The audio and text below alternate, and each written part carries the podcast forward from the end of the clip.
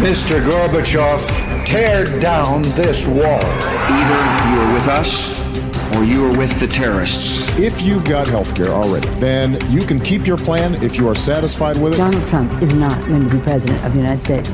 Take it to the bank. Together, we will make America great again. We shall never surrender. Never surrender. It's what you've been waiting for all day. Buck Sexton with America Now. Join the conversation. Call Buck toll free at 844 900 Buck. That's 844 900 2825. The future of talk radio. Buck Sexton. Team, welcome to the Freedom Hut. New Orleans edition. Great to have you with me here on the show. Thank you so much for joining. 844 900 2825. 844 900 Buck if you would like to call in. Oh boy, we have a lot to get to today. Some of it is going to be response, after action report, after action analysis to the bombshells from late last week having to do with the Trump administration. Others will be uh, entirely new to today. Um, we have much to discuss, including the obstruction collusion trap now for President Trump.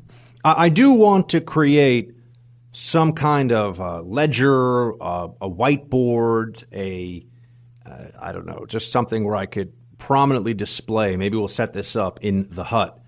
All of the different accusations against President Trump, and as well as the criminal allegations, right? Accusations that he is a racist, that he is uh, a misogynist, that he is a Russian stooge, that he is crazy, in fact, that he is uh, not of sound mind, that you go through all of this. And then you could also create a list of all the criminal accusations, uh, allegations against him from the left, including violation of the emoluments clause. If you don't know what that is, don't worry. Nobody really does, and it doesn't matter.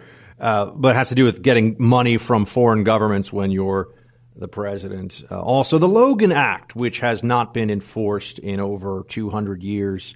No one has spent a day in prison for the Logan Act, and yet Democrats are hinging their hopes, it would seem, of impeachment against this president on that so far. Uh, but the latest charge, after a slew of obstruction, I'm sorry, a slew of perjury cases now. Four people charged with lying to the FBI, all just lying, lying not under oath per se, but lying to federal officials in a criminally culpable way. Now you're hearing a lot about obstruction. And I just, uh, we will get to that later this hour and perhaps into the next hour. I want to note, though, that either, you, you really have two options here. Either President Trump is able to get away with being the uh, craziest, worst, most evil politician in the history of the country who just keeps breaking laws and laws and laws, or the left has lost its mind. And I think you know which one of those is the correct answer, but it should be put in those terms. Because when you are coming up with new and increasingly creative and desperate ways to describe the criminality of this administration, maybe the problem is with the individuals coming up with those preposterous charges and not with the administration itself. I would just put that out there as food for thought for now. Uh, we'll get into the botched report by ABC News on Friday. People are saying that it caused, and I believe that it would. Uh, it certainly coincided directly in terms of the timing with a crash in the stock market. So we will look at that, and we have a, a, some punishment meted out for an ABC reporter we have all this to get to. And then some updates on the race in Alabama. And uh, towards the end of the show, I want to talk to you about some of my experiences down here in the wonderful state of Louisiana and the city of New Orleans, which I am quite fond of and already hoping to uh, plan my next visit to. But here is what I would uh, want to get into in some depth first on the show. You will recall, because this really ties into, oh, the president is He's crazy, he's evil, he's a criminal, all the things that the media says, many of which they have had to already either walk back or abandon or apologize for retract fake stories surrounding these issues, whatever it may be. Um, but there was also in the earliest days the Trump as Constitution shredder storyline that was out there. Trump as autocrat, Trump as dictator, even. There were supposedly serious journals of opinion and news organizations and television shows that claim to be news when really they are just somewhat slickly produced propaganda that back earlier this year in the wintertime, uh, early in 2017, we're running all these stories about how Trump was a fascist, Trump was a, a, encroaching Hitlerian figure in this country, Hitler like. They would say this. There's a guy from my hometown. He's got a you know nice family. Lots of people work for him. Think he's great. Uh, you know, likes golf and loves his country. But yeah, he's he's Hitler like. I mean, the stuff that the Uh, debasing of the media that they have en- debasing themselves that they have engaged in is almost hard to fathom. But you will recall that one of the earliest outrage moments against Trump once he was president had to do with the travel ban. The travel ban, or as it was cynically and dishonestly called by so many in the media, the Muslim ban. They said it was a Muslim ban. Now, not content to merely lie or misrepresent what was in fact in this executive order, the media also produced countless so called constitutional experts who would go on TV or take to their place of scribbles, whatever it may be. I guess place of typing. No one really scribbles anymore. I do. I write notes out for the show sometimes in my chicken scratch handwriting, but nonetheless.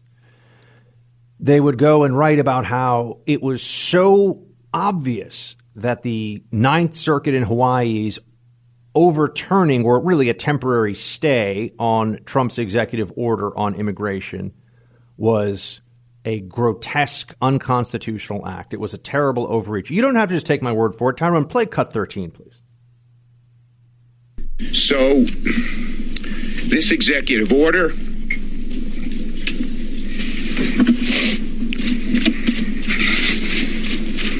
was, was mean spirited and un American. And everyone in airports that belong in my America. You are a part of the fabric of who we are, and we love you and we welcome you. I love this country.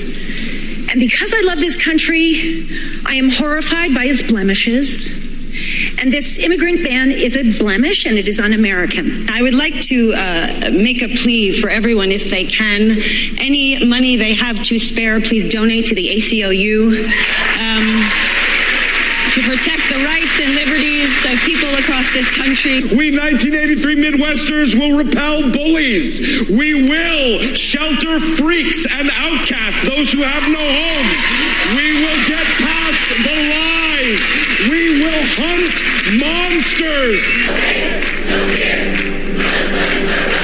We will not turn away children. We will not turn away children. We will not turn away families. We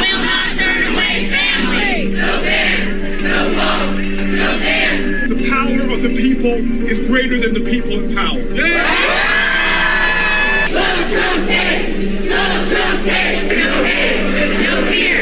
Okay, I think you get the idea, right? No bans, love Trump's hate, Muslims welcome here, all this stuff. That was all reaction to the Trump travel ban.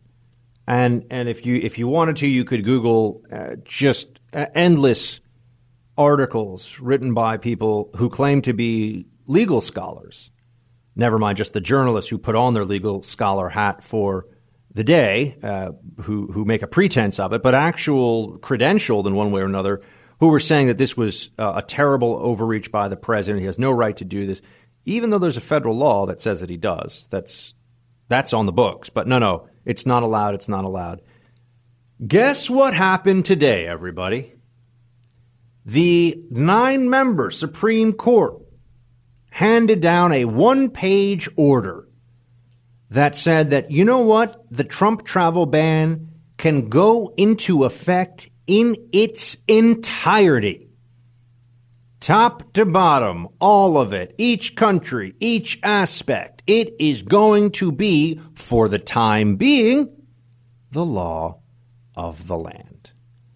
But wait a second, I thought Trump was a was a, a, fascist. I thought he was Mussolini in a blonde wig. I thought he was so evil and doesn't understand the Constitution. And oh gosh, no, no. It turns out that the commander in chief, most likely, as we see now from this Supreme Court decision, was acting well within his authority.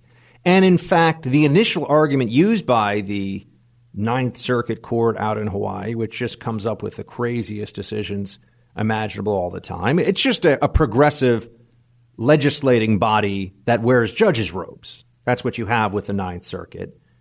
But it turns out that their argument that irreparable harm would be done to people in this country and to this country as a whole if, in fact, we did not allow people from all over the world to have the right to come to this country, as though that is a right that they just have, including those from the countries covered under the ban, like Syria, Chad, Iran, Libya, Somalia, and Yemen, that they have some right under the U.S. code, under U.S. federal law, to just come here was an insane decision.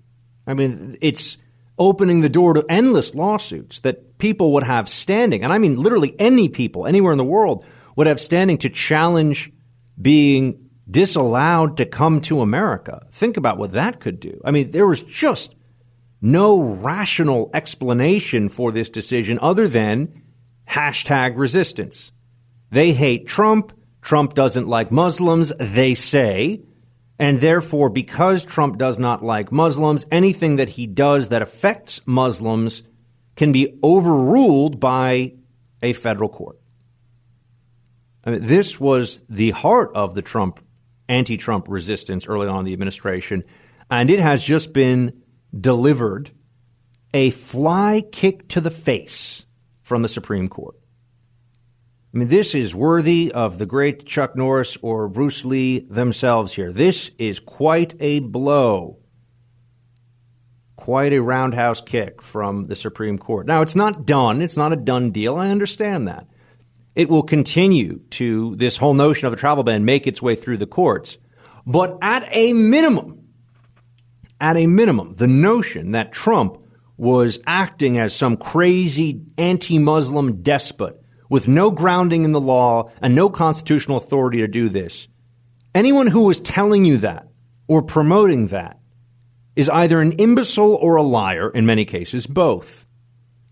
At best, the left can now hope that this would be a close call when it gets to the Supreme Court, maybe upheld partially, not in its entirely. I think it'll be in. I think it'll be as is actually. I think the Supreme Court's going to say, no, the, the, the commander in chief has an obligation to protect U.S. citizens, to protect the homeland, and has the powers to do so. And foreigners do not have a God given right to come to America. This is pretty straightforward stuff. But we were told that it was quite the opposite. We were told that Trump was evil, he was vile, he was a bigot, that this travel ban was incomprehensible in and and just and wordless on top of that that anyone would do this was such a crazy idea. And now the supreme court looks at it and says on the merits so far the federal government should implement the entirety of the travel ban. And we will look at this when it makes assuming it makes its way all the way to the supreme court we will look at this when the time comes. But looking at it right now yeah that's right the, the preponderance of likelihood here, the preponderance of the facts fall on Trump's side of the argument, not the media, not the left, not the hashtag resistance, not the never Trump judiciary, which is what Trump came up against here. This wasn't about being a bigot or hating Muslims. It affected a small percentage of Muslims from around the world.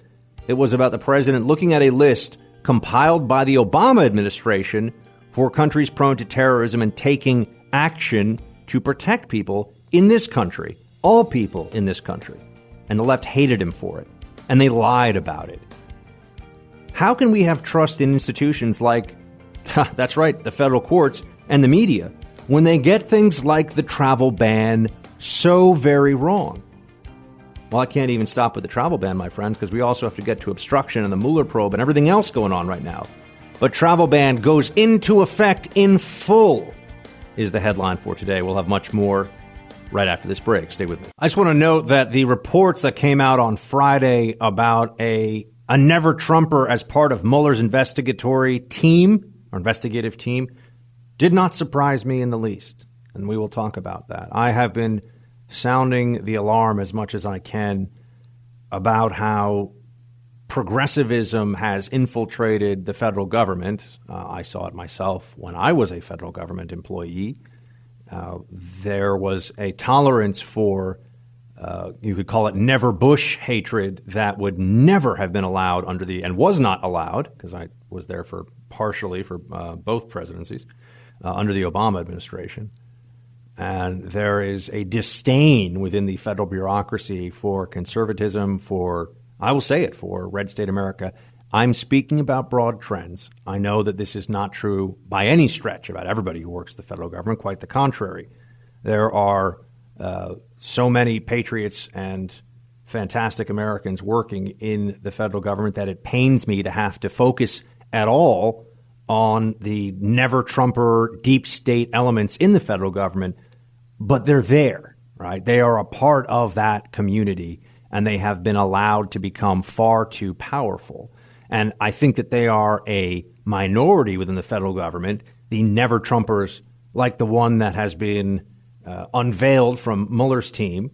I, I, think that that is uh, not surprising.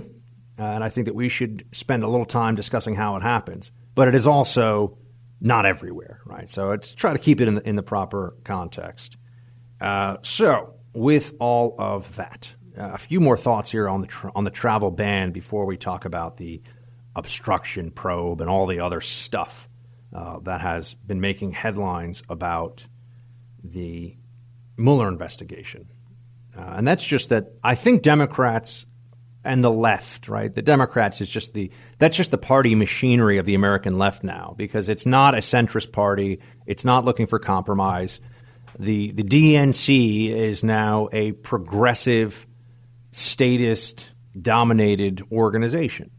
And and yes, uh, has at least a, a Marxist twang to it, a Marxist tint, a, a, a feeling of redistributive nirvana is just going to come over the Democrats at any moment. That's what that's the sense you get from it.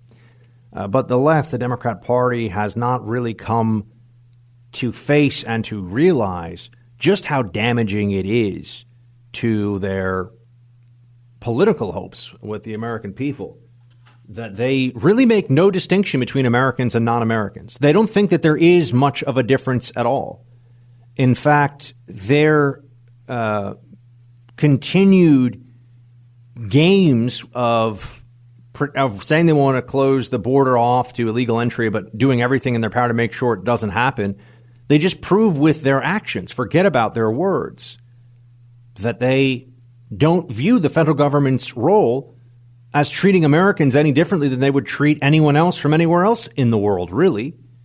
We are not a country, a polity of patriots with a devotion to a shared sense of uh, constitution and liberty and all of that American stuff. No, to Democrats, we're just a jobs program and a soup kitchen for the rest of the world.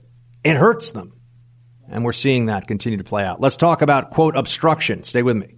I think what we're beginning to see is the putting together of a case of obstruction of justice. I think we see this in the indictments, mm-hmm. the four indictments and pleas uh, that have just taken place, in some of the comments that are being made. Uh, I see it in the hyperphonetic uh, attitude of the White House, the comments every day, the continual tweets. The- Pathetic, isn't it? Buck Sexton back with you now. That was the uh, pathetic analysis of Senator Feinstein on the obstruction case against Trump.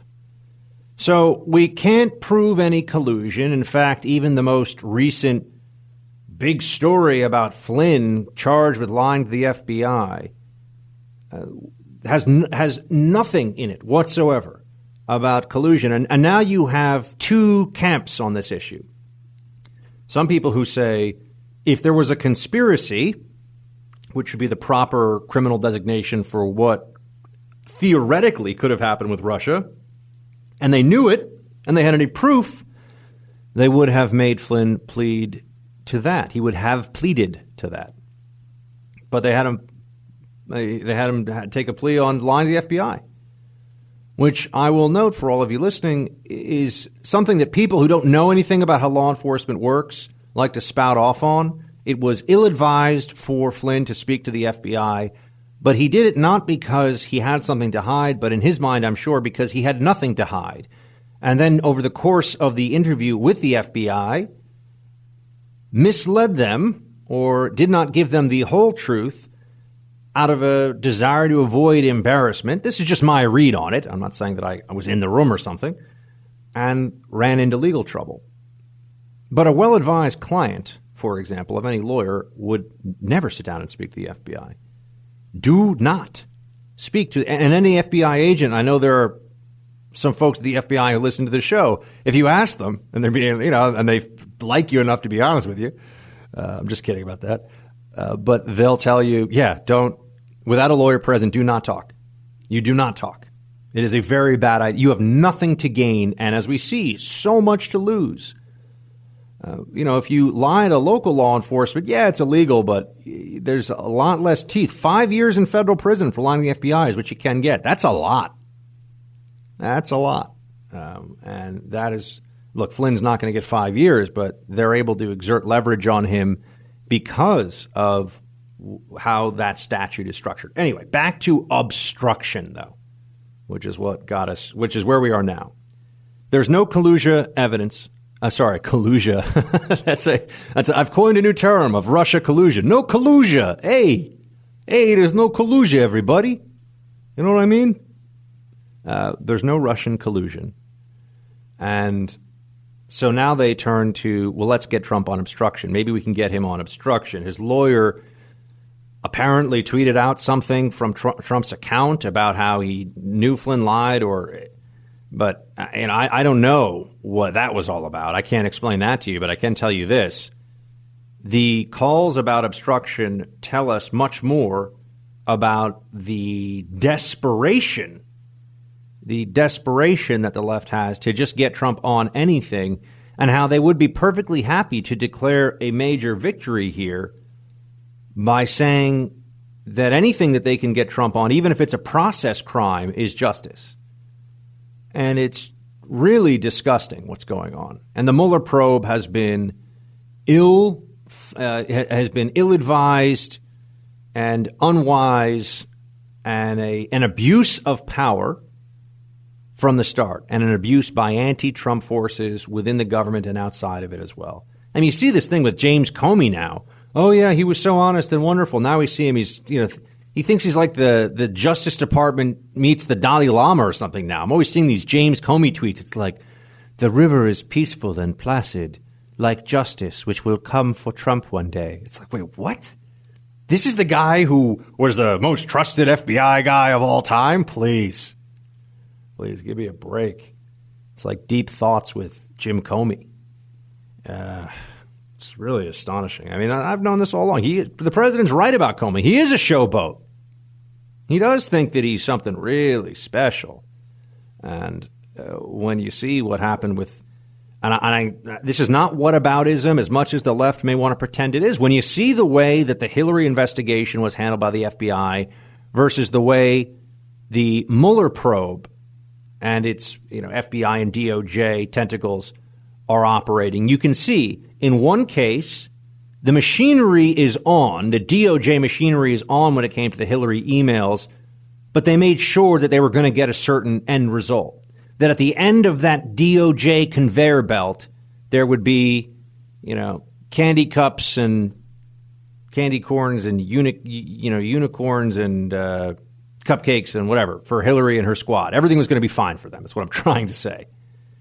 Uh, and with the Trump process, as the machinery works, they are putting their thumbs on the scales. They are doing everything they can to make sure that it comes up with as many prosecutable offenses as possible and they can move as high up the chain as possible. It is a difference of intent that is affecting the process, and it is politicization. It is using the DOJ investigative process, uh, in this case of the special counsel, just as political payback. That's all it is. They're, they're not going to find some email where Trump, or they're not going to find some agreement where Trump is saying, yeah, Russia, help me win the election, because it didn't happen. And because it would have made no sense for Trump to have tried to make it happen. Uh, but obstruction. Now they're seizing on obstruction. They, they don't care what the charge is. This is very important for you to keep in mind.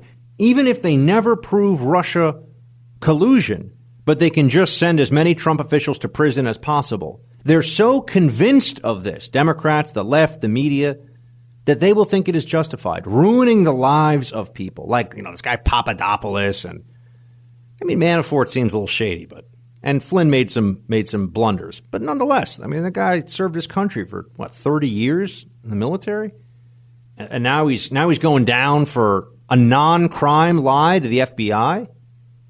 You know, I should note that there, there should be built into the statute leniency for if you lie about something and you didn't do anything wrong, that should automatically be a, a lesser punishment.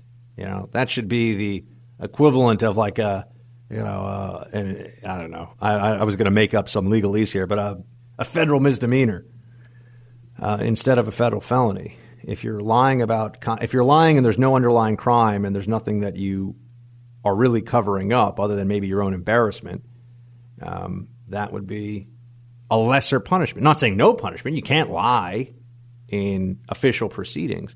But remember, it's not lying under oath. It's just lying to FBI, which is different. This is a different thing, everybody, as you know. So, and it's done under very different auspices. Sometimes the FBI will bring people in and they'll say, "Hey, we just want to have a talk with you. We just want to have a little chat with you." some of the, some of the people listening who are current or former FBI are like, "Oh, I know, I know this one." Hey, so uh, you know, we're just we, we, we thought you could help us with something, and, and they ask you a few questions, and they, they and and you're helping them, right? You're a good guy, and then all of a sudden they go, "Yeah, but you know what happened here? Where were you this night?" and you go, uh oh, you know, I was, uh, you know, I'm uh, cheating on my spouse. I don't want to tell them the truth here. And you say, yeah, I was here. And they know that you were there, meaning that they know that you're about to lie and you do. And now they've got you. And you could say to me, Buck, well, you shouldn't lie to the FBI. But yeah, keep in mind that you think you're a good guy. You think you're showing up just to talk to them, right? You think, you think you're just being friendly and, hey, FBI, I want to help you. I'm a good American. You're not sitting there, I swear to tell the truth and nothing but the truth. You don't think that you're being cross examined. It is different. Okay, it is different. Uh, lying before a grand jury. Hey, who's ever done that before? I mean, do you know? Do you know anybody who would just stand up there and and inside of all his fellow Americans and God would just would just lie? I mean, just lie to Grant. I mean, Hillary would. You know, would she ever do that? No, but, but Bill, he would do it.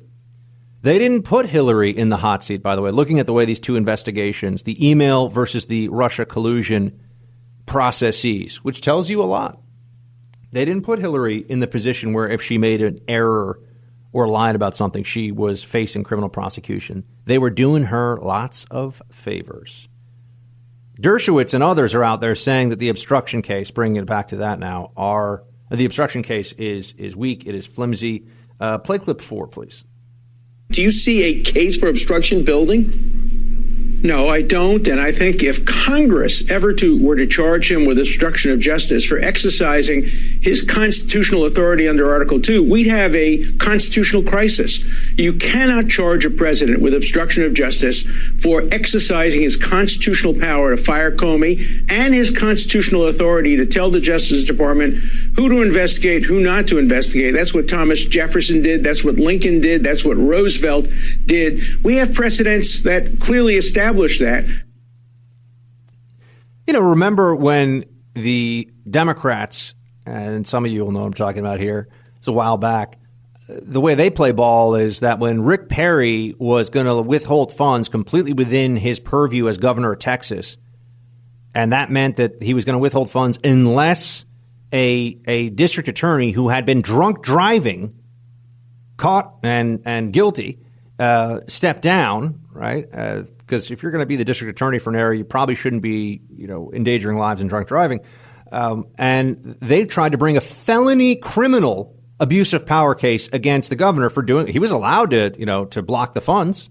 He's allowed to block the funds, but they wanted to make it a criminal issue. And Rick Perry was right. I mean, by the way, it didn't go anywhere, but Rick Perry was right from an ethical point of view. He was right from a legal point of view, but they tried to criminalize it anyway because that's how the left plays ball. Same thing here with Trump and obstruction. I should note that the, the charge next week will be the Logan Act. And I should note the charge the week after that will be, uh, you know, conspiracy to violate the Espionage Act or something. And they'll have some WikiLeaks story or something. I mean, they'll, th- it won't stop. This is not a fact finding mission. I mean, this is the core of what we are seeing from the Mueller probe. It is not about facts, it is political payback. It is people who expected to have powerful, prominent roles in a Hillary administration who want there to be scalps. They want heads to roll. They want there to be people who are punished for depriving them, the uh, swamp dwellers, if you will, of what is theirs or what they felt was theirs, rightly theirs, which was a cozy role and close ties to the Hillary administration. Um, and that's within the federal government, it's within the media, it's all over the place. You know, you'll notice there's been very little by way of inspirational policy or messaging from the Democrats since Trump won. They're just hoping to get an impeachment proceeding going, which I should note that's never going to happen. It's just not going to. This is they're deluding themselves once again. I mean, the left's defining characteristic these days. I've often said it's hypocrisy, but I think it's really delusion now.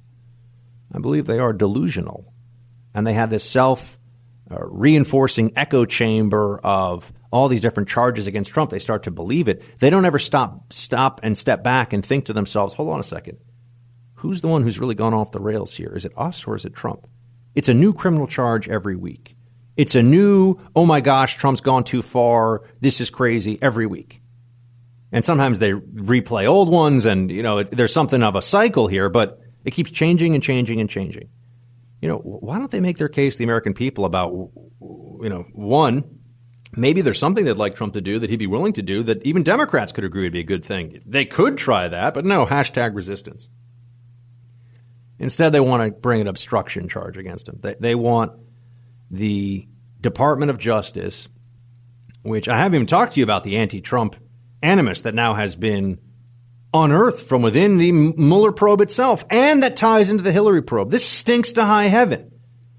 But they want the DOJ to get through these obstruction proceedings what the Democrats could not get at the ballot box. That's what this is all about. Let's talk about this FBI this FBI revelation that came just over the weekend and uh, what this means. And, you know, we, we keep hearing. I want to talk to you about this notion about Trump and institutions and, oh, he's attacking them. Oh, he's attacking these institutions. We'll discuss that and more coming up. Stay with me. Oh, yeah, baby. Chocolate milk is back in our public schools. Very exciting. Chocolate milk with 1% fat. According to ABC News here, we'll talk about ABC News in the next hour. Uh, with 1% fat will soon be back on public school lunch menus as the Trump administration eases nutritional standards put in place under President Obama. End quote. It's great news, everybody. It's a great day for America. I love chocolate milk. If it wasn't a little bit calorically dense, I would probably drink it all the time. As it is, I drink way too much milk. And I drink whole milk because, in the immortal words of Ron Swanson, skim milk is water that's lying about being milk. Uh, yeah, this is this is good news. I used to love after school. I would go get chocolate milk. That was like my treat of choice. Which is, uh, you know, I'm not saying it was the healthiest, but darn it, it was delicious. Uh, so that's good news. And and the if you looked at some of the old stuff of, from the Obama administration of what they were trying to get kids to eat at lunchtime, and look, there's a whole discussion be had here about the. You know, and I'm not about to be lecturing anybody, given the amount of of grits and jambalaya and other New Orleans treats that I have been putting away over the last few days, more than my fair share. Uh, but the lunches that the Obama administration wanted kids to eat, I was like, oh, great. You can have two two boiled Brussels sprouts and a little piece of no skin chicken and like that's gonna be what your lunch is. You know, no none of the fun stuff. You know, not even like tuna fish sandwiches. You know, none of that. Just, I ate so much tuna fish sandwich growing up. That was really my go-to. I used to make it for myself. I loved it, and chocolate milk, which you know, there you go. But that's back in our public schools. So chocolate milk, great day for America there. All right, I mentioned ABC News. Uh, I, I, don't have too much to say on this other than uh, on Friday you had a report that said that the that President Trump and I mentioned it Friday and they had to correct it that President Trump had uh, spoken or told Flynn to speak to Russia before the election. Oh, I did not mention this on Friday. I oh okay. Um, well, Tyrone, can you play that audio, please? Welcome back to the show. Breaking news. Oh my God. Oh, breaking news. ABC News Brian Ross is reporting Michael Flynn promised full cooperation to the Mueller team and is prepared to testify that as a candidate, Donald Trump directed him to make contact with the Russians. Yeah! Yay! Trump made contact with the Russians. Yay! Oh, it's all over. Joy Behar can celebrate. No more Trump. He's gone. It's all over for Trumpy McTrumper. No, it turned out that wasn't the case. That ABC report by Brian Ross was fake news. It was, in fact, fake news. The true and and utter fake newsosity of it was astonishing. It caused a fall in the stock market. At least that's what people are pointing to now. Because the difference between talking to the Russians before and after the election is enormous. It completely changes the story. So, how could a reporter like Brian Ross make such an error? Remember what I always tell you, folks. Notice how the errors never go in Trump's favor, only against Trump. It's almost like they figure do as much damage as you can while you can, and then clean up the mess when nobody's looking. That's what ABC News did. All right, team, Buck Sexton here. I'm going to, this hour, uh, talk about the FBI agent who's been dismissed from the uh, Mueller probe that could shed a lot of light on what's going on now uh, across, well, the Hillary email investigation as well as this special counsel's Javert like zeal, Javert from Les Mis, those of you who are uh, musical theater fans, um, to try and bring down Trump and his whole administration. We're starting to see some elements of the swamp emerge, uh, and it is not a pretty sight. We also will talk a bit about the response from Democrats to the Senate actually passing the tax bill on their side on Friday. It was nothing short of apoplectic, full on, total freak out from Democrats. And if I have time, we'll also get into Trump uh, making some big federal preserves smaller, restoring them to the states, and the possibility of development. Uh, if I can, uh, Bears Ears and Grand Staircase. Those are the monuments uh, out west in uh, Utah, and we'll talk about that. But first, there's a very important Senate race that will be decided next week. Uh, Roy Moore is running there, and he um, has received an interesting endorsement uh, from the president. But first, let me just tell you about the statement from the White House earlier today. This was aboard Air Force One right before we went on air. This was given to the press. It was not a press conference.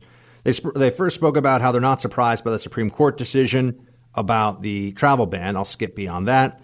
Quote The second thing I'd like to cover off the top is Roy Moore. This is aboard Air Force One. The president did speak briefly with Mr. Moore this morning from Air Force One to talk about the state of the race in Alabama and also to offer his endorsement. As we've said on multiple occasions, the president would much rather have someone in the Senate who supported his agenda as opposed to someone who did not. End quote. Well, what is going on with that race? We have somebody who can shed some light on the most covered Senate race in the country right now. Uh, Leah, for the special seat that's up, Leah Brandon. She joins us now. She's an anchor at News Radio 105.5 WERC in Birmingham, Alabama. Leah Brandon, great to have you. Thank you so much, Buck. And I think you were just talking about the swamp. Um, that's what people don't understand that are outside watching this race. Alabama hates the swamp more than any other state in the country. And they're going to want to send someone to Washington to support President Trump and definitely not a swamp dweller or an obstructionist. And that's what the situation is. Well, can you bring me up to speed on where the rate, where the polls are right now, what the various campaigns are saying, any any uh, sort of local knowledge about or statewide knowledge about what are there a lot of robocalls? I mean, where is the race right now between uh, Jones and Moore? Okay, so the latest polling locally still has Roy Moore in the lead. It's gone up and down, sometimes within the margin of error. Uh, right now, some polls have him up five, some have him up six, some have him up two. But every single poll has Roy Moore still in the lead. Interestingly, whenever a poll comes out that has Roy Moore in the lead, the local newspaper will run some kind of a story from one of the women who has, you know, thrown these allegations at him. Today, the latest story to come out is I'm not sure if you remember the Debbie Gibson woman. This is the woman who has done a lot of work for Hillary Clinton and Joe Biden doing sign language. Well, she now has a brand new story in the paper today where she was coincidentally going through her attic looking for Christmas decorations when she came across a scrapbook where Roy Moore had signed a card to her, I believe, on her graduation. And so she also now is out there saying he does know me, he remembered me, uh, and so she's, you know, calling him a liar.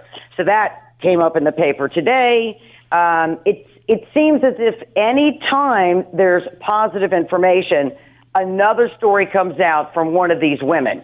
So it's a constant barrage. Lots of money being poured into the Democratic campaign. Doug Jones, he is plastered all over the television. And as you can imagine, Roy Moore has no money coming in from the GOP. So uh, it's going to be a question of turnout. That's what it's going to come down to, period. We do have a guy, an ex-con turned, well, yeah, an ex-con turned pastor who's been going around to the prisons in Alabama and registering voters and getting their absentee ballots in. We think he's five to 10,000 at this point. So I'm not sure that those are going to go for Roy Moore. We have a man in Tuscaloosa who just last week threw his name in as a write-in candidate. He's an ex-Marine.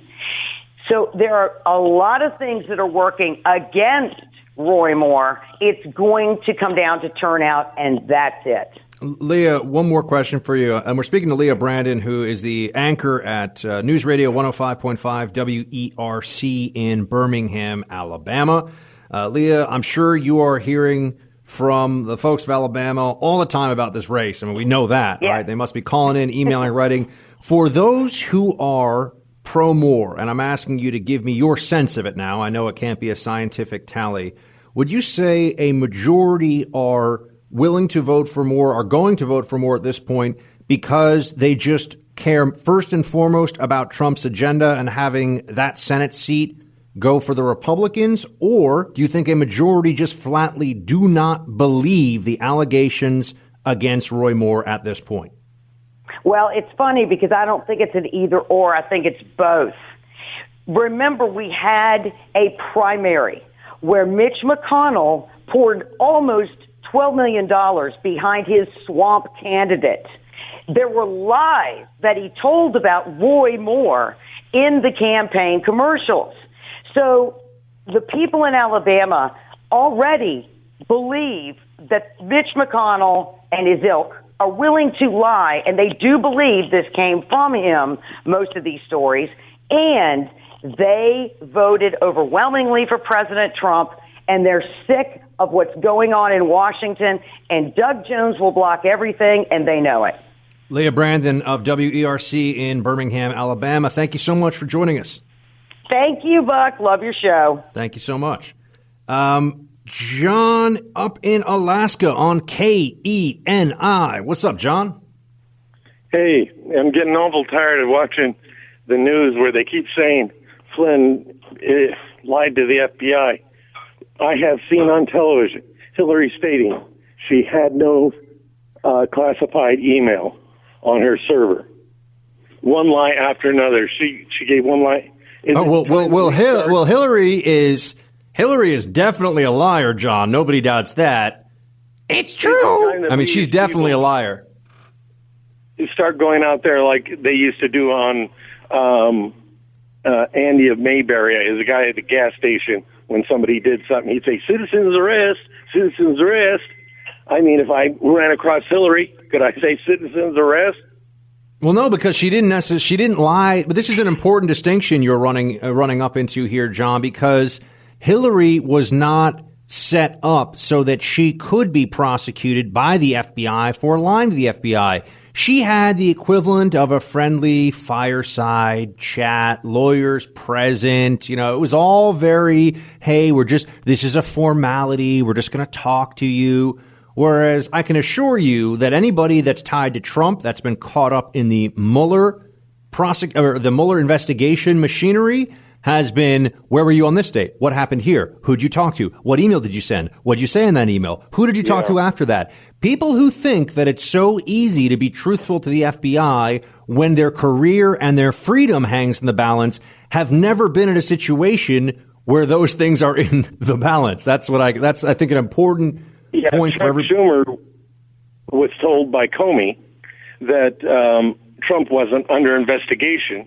Then, right after that, with the FBI in the room, stated uh, that Trump couldn't appoint uh, Gorsuch as Supreme Court justice because he's under investigation. That's also lying in front of the FBI. Oh, there are lies. There are lies all over the place here, my friend. And, and the, the Democrats are moving the goalposts. They're hiding the soccer ball. They're hiding the football. They're making sure that there's no way that we can get to an objective conclusion about this because they know that an objective conclusion would be that there was no Russia Trump collusion. Uh, thanks for calling in from up in Alaska, John. Appreciate it. Shields high.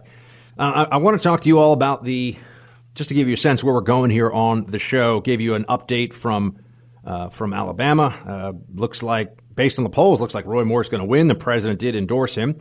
And there are more allegations or more details about allegations still coming out, but the polls seem to show that it's a tight race, if not Moore's race to lose still.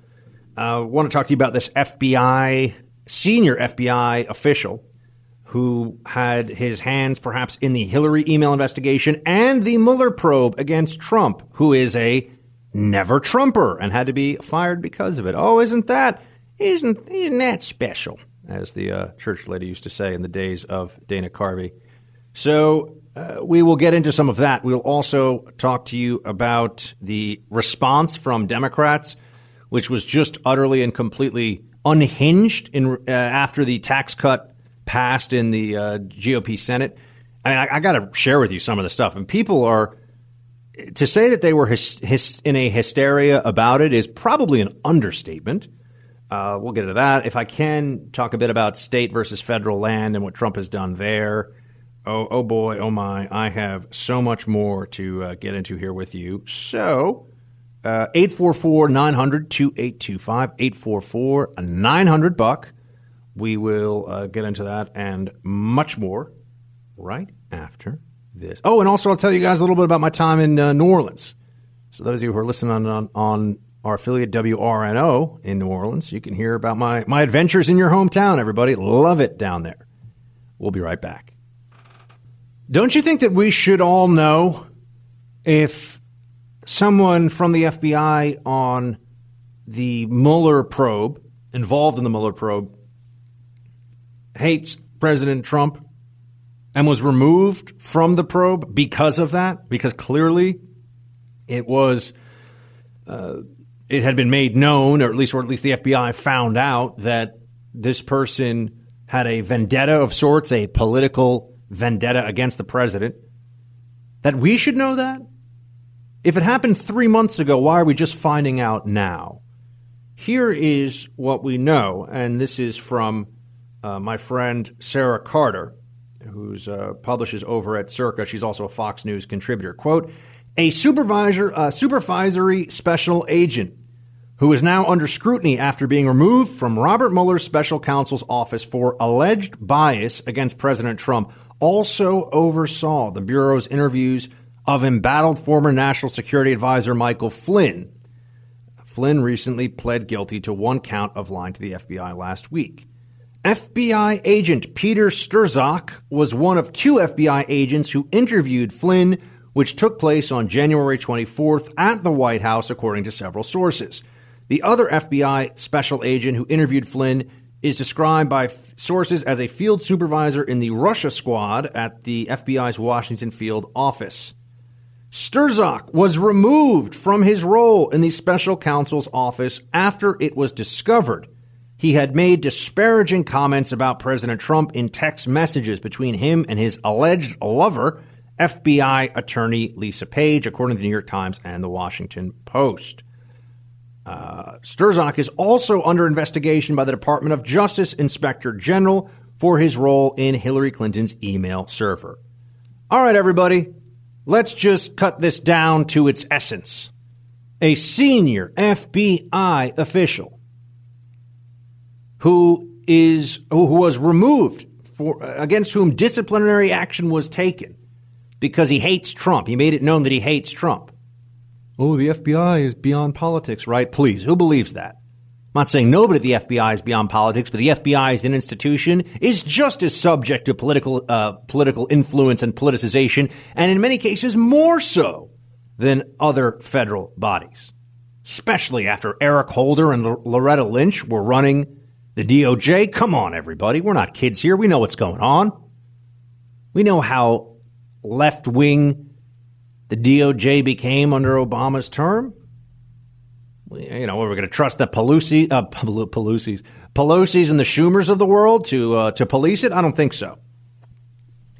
So, here's what we have: a Trump hater at the FBI was involved in both the Flynn interviews and involved in the Hillary email investigation, according to sources and reports out today.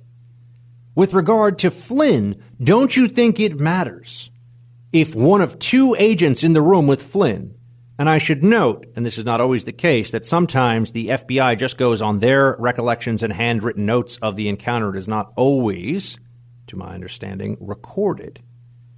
And so that leaves open a bit of interpretation as well. Well, that may have changed in recent years. That certainly was the case in the past. Uh, that one of the two agents in the room with Flynn had it out for the president. Don't you think that matters, everybody? Shouldn't we know that? Shouldn't that have been known? And then he was put on or involved with the Mueller probe, and they had to take him off of that probe. Um, removed from his role in the special counsel's office. And, and this is the real kicker. I mean, this is where this is where the wow factor should should uh, jump out for all of you. And this guy, FBI agent Strzok, was reportedly the individual who changed the language that the FBI used for its Hillary exoneration effort. He was the one who decided to change it from recklessness to extremely, quote, extremely careless. And remember then James Comey, Mr. All About the Rules, right? Mr. All About being by the book. Comey is the one who did the overtly political act of usurping the role of Loretta Lynch by standing in front of the American people and saying no charges against Hillary because Loretta Lynch was so clearly biased after her meeting on the tarmac with Bill Clinton that he decided to do the DOJ a solid. That's what Comey did, but that wasn't his role. It was a political decision. And Comey gave notes of his encounter with the president in, and many people's view, in violation of law, perhaps even criminal law, to reporters to publish to hit the president, right? So Comey is a political actor. We've known that all along. But now, and that's, I think, beyond dispute. I was standing and looking at the ocean waves crashing on the shore, thinking of how the justice shall cometh for Trump. If you look at Comey's Twitter account, you're like, who is this guy? Comey thinks he's like uh, a, a cross between Wyatt Earp and the Buddha. Um, okay, so then you have then you have uh, the the email language change for Hillary because they they couldn't say it was reckless because you had classified on Hillary's server, you had multiple instances of it, and the statute says that recklessness without intent is enough for a criminal conviction. So with that, you have one guy here, and I'm not saying he's the only one, who it seems bailed Hillary out, set Flynn up and was going after Trump as part of the Mueller probe. And we're supposed to believe that he's the only one? We're supposed to think that questioning whether this whole Mueller probe is a political hit under the auspices of the DOJ and the FBI, that makes us crazy? Please. We would be naive not to ask these questions and to demand answers. We would be foolish to allow the Democrats to continue to get away with the weaponizing of the Justice Department itself. Remember, these are the IRS targeting Tea Party people, my friends. All right, we'll talk about the tax, uh, the tax code that's uh, that's coming up here in just a minute. The tax bill. You got to hear this stuff. No, it is the end of the road. This healthcare, the debate on healthcare is life death. This is Armageddon. Uh, this is a very big deal because you know why? There's really a very hard way to come back from this. They take us further, more deeply into debt. What can you do but raise taxes? They contend that they're a gift uh, to corporate America of a trillion and a half dollars, could be up to a trillion and a half dollars, will be paid for by the growth it creates. And even their own people say, nonsense. Armageddon, Nancy Pelosi says. It's, a, it's a country. It's all going to fall apart. Nancy Pelosi, Armageddon, she tells us all. That's what the tax cut will mean for us. Isn't that amazing? I, I, I should note that how can we take these people seriously? How can you take the Pelosi's, the Schumers, and others with any seriousness on issues like tax reform or tax cuts when everything is the financial equivalent of DEFCON 1? When no matter what the tax cut is we're talking about, and look, there's plenty of reason when you look at the corporate rate and you compare it to other other developed countries around the world, plenty of reason to say that corporate rate should be lower. And I think the corporate rate says, uh, or the corporate rate lowering is a good idea. I don't think it's the total fulfillment of the tax reform that we were promised. I mean, I remember asking Ted Cruz uh, in New York once when I saw him. I said, you know, are you gonna you gonna really get rid of the IRS? And he said, look, if I have a mandate from the American people, we will dramatically shrink the IRS and we'll make the tax code go on a on a postage uh, or on a postcard. You know, this is kind of what we were promised, right? And for those of you that you know are coming to the end of the year here, I know me, I got to send the IRS uh, or, or the Treasury Department. Well, you know, I repeat myself. I got to send the Treasury Department a check for the last quarter of estimated taxes, and I just got to jump through all these stupid hoops, paying way too much in taxes. Um, and when I, I see what the what the future holds with the debt continuing to spiral out of control, it is troubling. But let's not pretend like this is because of the Republican tax cut, Nancy Pelosi. I mean, that's just insane. It's like it's like she's she has just gone bonkers here.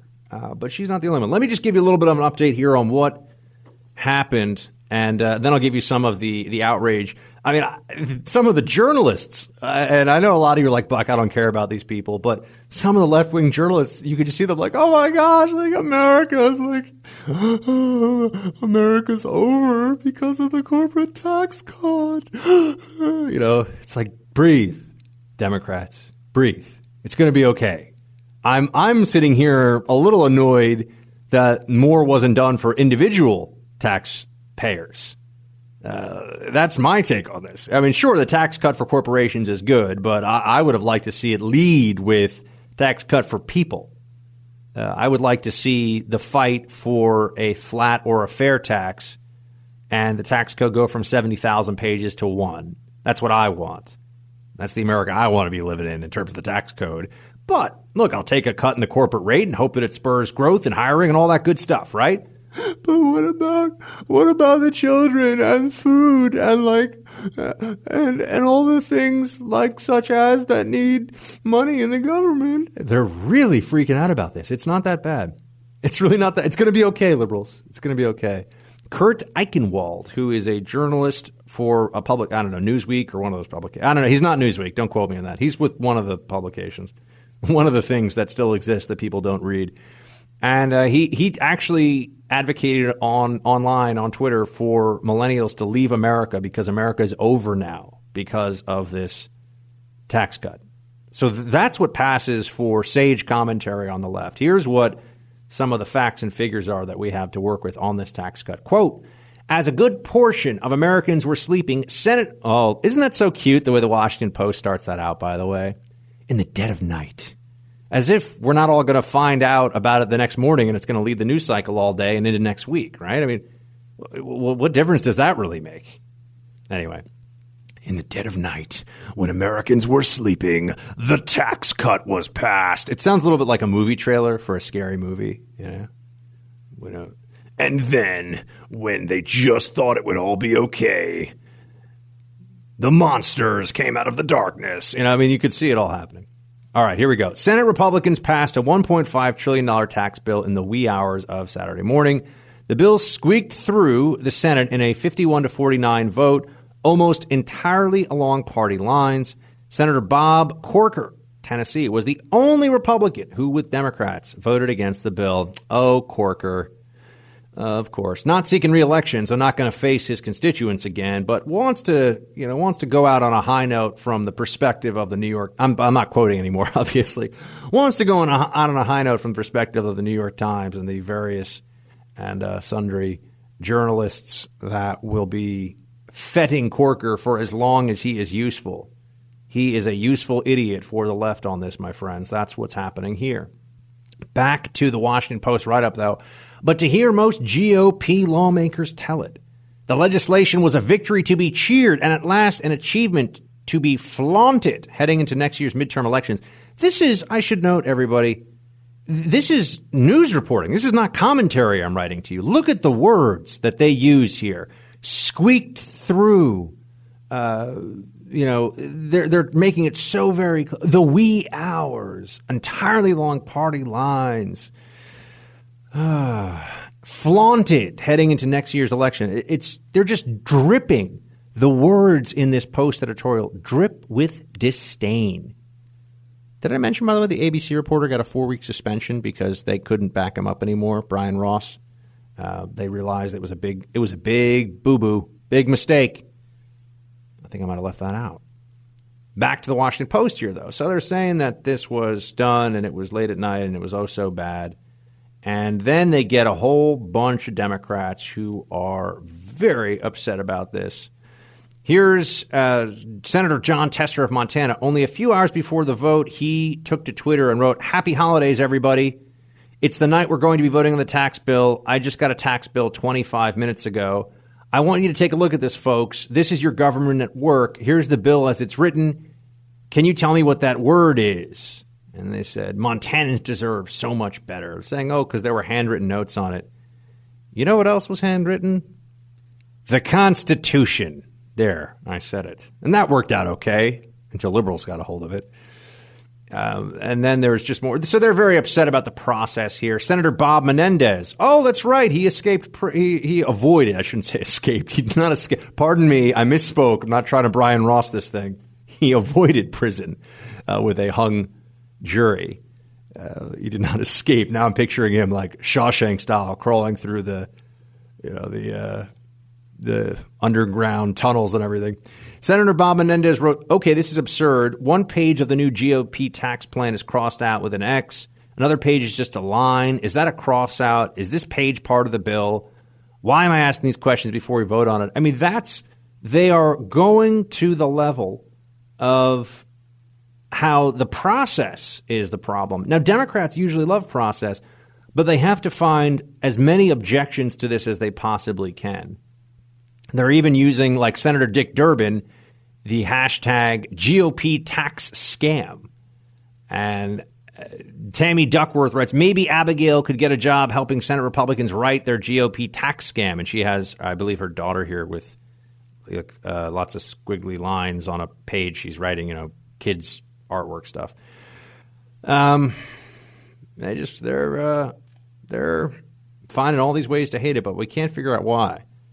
Is it why is it better for the American people if taxes or if corporations pay higher taxes? Why is that better? I'm not I'm not sure it's as good as some people want to believe it will be for the economy in terms of the long term benefits and everything, but why is it a bad thing? Do the people who pay taxes really not pay enough taxes? The Democrats view? Uh, the answer I should notice is almost certainly yes. They just want they want taxes to be higher. I, unlike some other uh, folks out there on the right who have platforms from which they uh, opinionate, I note that it is problematic from a math perspective that we don't deal with the spending that we have now just all accepted as the norm here at the spending on predominantly future, uh, well, current generation's health care that future generations will pay for. That's what the real cost is, everybody. Uh, we are not addressing that at all. And it is a problem. And I should note that if it is at the $22 trillion mark, let's just say, that all of a sudden everyone realizes, whoa, wait a second, this debt is a problem for us. This is causing major disruptions in the economy uh, interest rates have risen. There's a there's there's uh, reason to be worried here about what the debt means for the economy. If it's a 22 trillion or whatever it may be, and Trump is president, every dollar spent of the debt will be blamed on him by the Democrats for all. I mean, for all time. They will. They did this to Bush.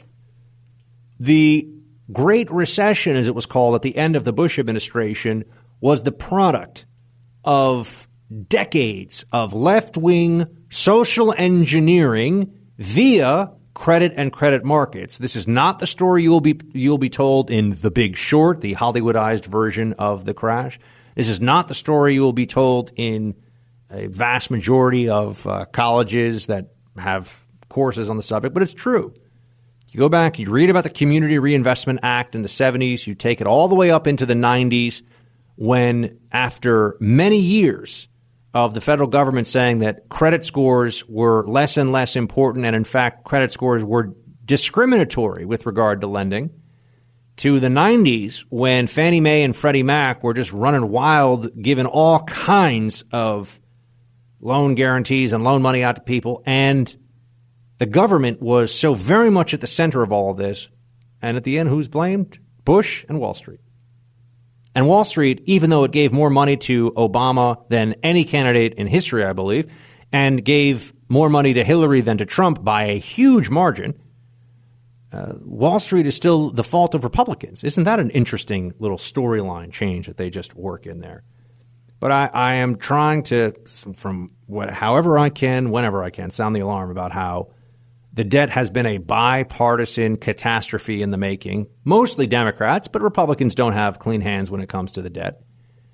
And if it finally starts to unravel while Trump is in office, just be prepared for the whole storyline to be it's all it is all Trump's fault. That's what they will say. It won't be true, but in a panic, they may manage to convince enough people that it is Trump's fault that we have major problems and the whole Trump agenda gets stalled. That's my concern there. On taxes, on this tax cut, uh, you know, the Democrats are. Nancy Pelosi saying it's Armageddon pretty much sums it up. They're not even dealing with the substance of it. For them, this isn't about taxes. It's just about if Trump signs something that's good for the American people and the stock market's at an all time high and unemployment's at 4%, and the country has a sense of optimism and purpose and prosperity that it has not had in years, uh, with all that, they just have to find a way to, well, to hate on Trump, but also to, to try and downplay that Trump signing a legislative, a major legislative uh, agenda item in year one is significant for what could happen in year two. It's just about the optics and the, the political messaging. They don't really care about the Democrats for all their whining about the struggling uh, middle class and how they care so much about the middle class. The middle class got crushed under Obama, thanks in large part to Obamacare and competition from foreign workers for jobs that many middle class and lower middle class Americans would very much like to have. Uh, the Democrats are always selling out the middle class and then pretending they're their best friends. And taxes and tax cuts and the tax code is just another another place where you see that in action. Uh, maybe we'll talk a little bit about the shutdown. Although, as you know, I'm very. I'll give you. The, I'll give you a summary of the government shutdown fight that's happening right now that will take only a few minutes because that's all we need coming up after this. And then uh, maybe we'll discuss the uh, shrinking of a federal land preserve out west and more more sky is falling chicken little oh my gosh what's going to happen to us stuff from the left on that and uh, and then I will tell you a bit about my uh, time in New Orleans and also the World War II Museum here and some Team Buck Speaks. That's all coming up in the next hour. I mean, as soon as I finish this show, I'm just like, am I am I going for gumbo tonight? Am I gonna am I gonna eat some gator? I'm thinking about it. There's a place I know. I know a guy who can get me some some gator on a stick. Thinking about it. I'm told it's not that good. It's like uh, uh, grenouille, uh, like frog legs. Uh, mais oui, bien sûr. It's like frog legs, except a little gamier. We'll get that and much more coming up. Stay with me. So the the government shutdown could happen, uh, but it won't. so that's the here's the long and the short of the government shutdown discussion. Uh, this is when uh, this is when you have a lot of posturing by uh, politicians, and you know it's it's going uh, it's going absolutely nowhere. Um, and in, and in fact, Trump tells confidants, this is from the Washington Post, that a shutdown might be good for him. Here's here's how he sees it. Quote. Uh, Quote from the Washington Post here President Trump has told confidants that a government shutdown could be good for him politically and is focusing on his hardline immigration stance as a way to win back supporters unhappy with his outreach to Democrats this fall, according to people who have spoken with him recently. Hmm. Hmm. I don't see it. I don't, I don't think this is going to be a. I don't think this is going to be a thing. Uh, I don't believe uh, that you're going to have a I don't think you're going to have a, uh, a shutdown here because you haven't in the past. Because Republicans have let the Democrats have let the Democrats construct this narrative where anything that happens that has a shut, most of the government continues on. And as many people point out, you have a government shutdown on Saturday and Sunday every week, and not everything, not, the world does not end. Um, but now you've got the after. By the way, I should note that Trump saying it would be good that was from uh, about a week ago in the Washington Post. Now, today, you have the time, yeah, the New York Times. You're saying Trump defending himself after the Flynn thing says the FBI's. I'm sorry, I went to the wrong story there. They think a, a shutdown's not going to happen, and they're saying that it's going to be tricky for the GOP. That's what I'm trying to uh, to get to here. Uh, so they think a government shutdown is unlikely to occur because Republicans will just get blamed for it. So anyway, all the posturing you'll hear about it, it doesn't really matter um, because they won't do it. They won't do it. I think they should do it. Maybe you know why not force the Democrats to say that for people in the country illegally, we are so devoted to them that we are unwilling to budge and fund the rest of our beloved federal government. That's not, that's the part of it that they can fund or defund uh, because we want to make sure that dreamers get permanent legal status. And oh, by the way, their families can come here too, and all the rest of it. So this is my whole thing on the shutdown. Not going to happen. Don't pay attention to people who say it's going to happen. If I'm wrong on this, I'll eat my words, which is possible. But I haven't been wrong on this yet. So that's why I made this a short segment. Coming up here, we're going to get into a whole bunch of stuff, including my adventures in New Orleans and then uh, a little talk about the World War II Museum here. Some Team Buck Speaks coming up. And uh, yes, maybe some football talk. and some other things. Stay with me. All right, team, great to have you with me here in the Freedom Hunt, 844 900 2825. 844 900 Buck. Uh, we're going to talk to you about kind of a, a grab bag of uh, different stories coming up here in just a moment. Some interesting news from the NFL, uh, maybe the shrinking of some vast federal lands uh, out west by the Trump administration today. And oh, if I have time, even some other stuff we'll throw in there. All right, Tyrone, let's talk a bit about the latest from the NFL. I saw this, I thought about you over the over the weekend and, and this morning. Uh, $100 million that the, or is it $90 million? The NFL says that they're going to give to social justice causes. What is going on here? Well, okay. So, okay, here we go. yes, it, it, was it was rumored to be 100 million. Then it's 89 million is mandatory, and then there are certain owners who have pledged to push that number up to 100 million dollars for different things. I know the United Negro College Fund is one of the things that one of the charities that will receive money.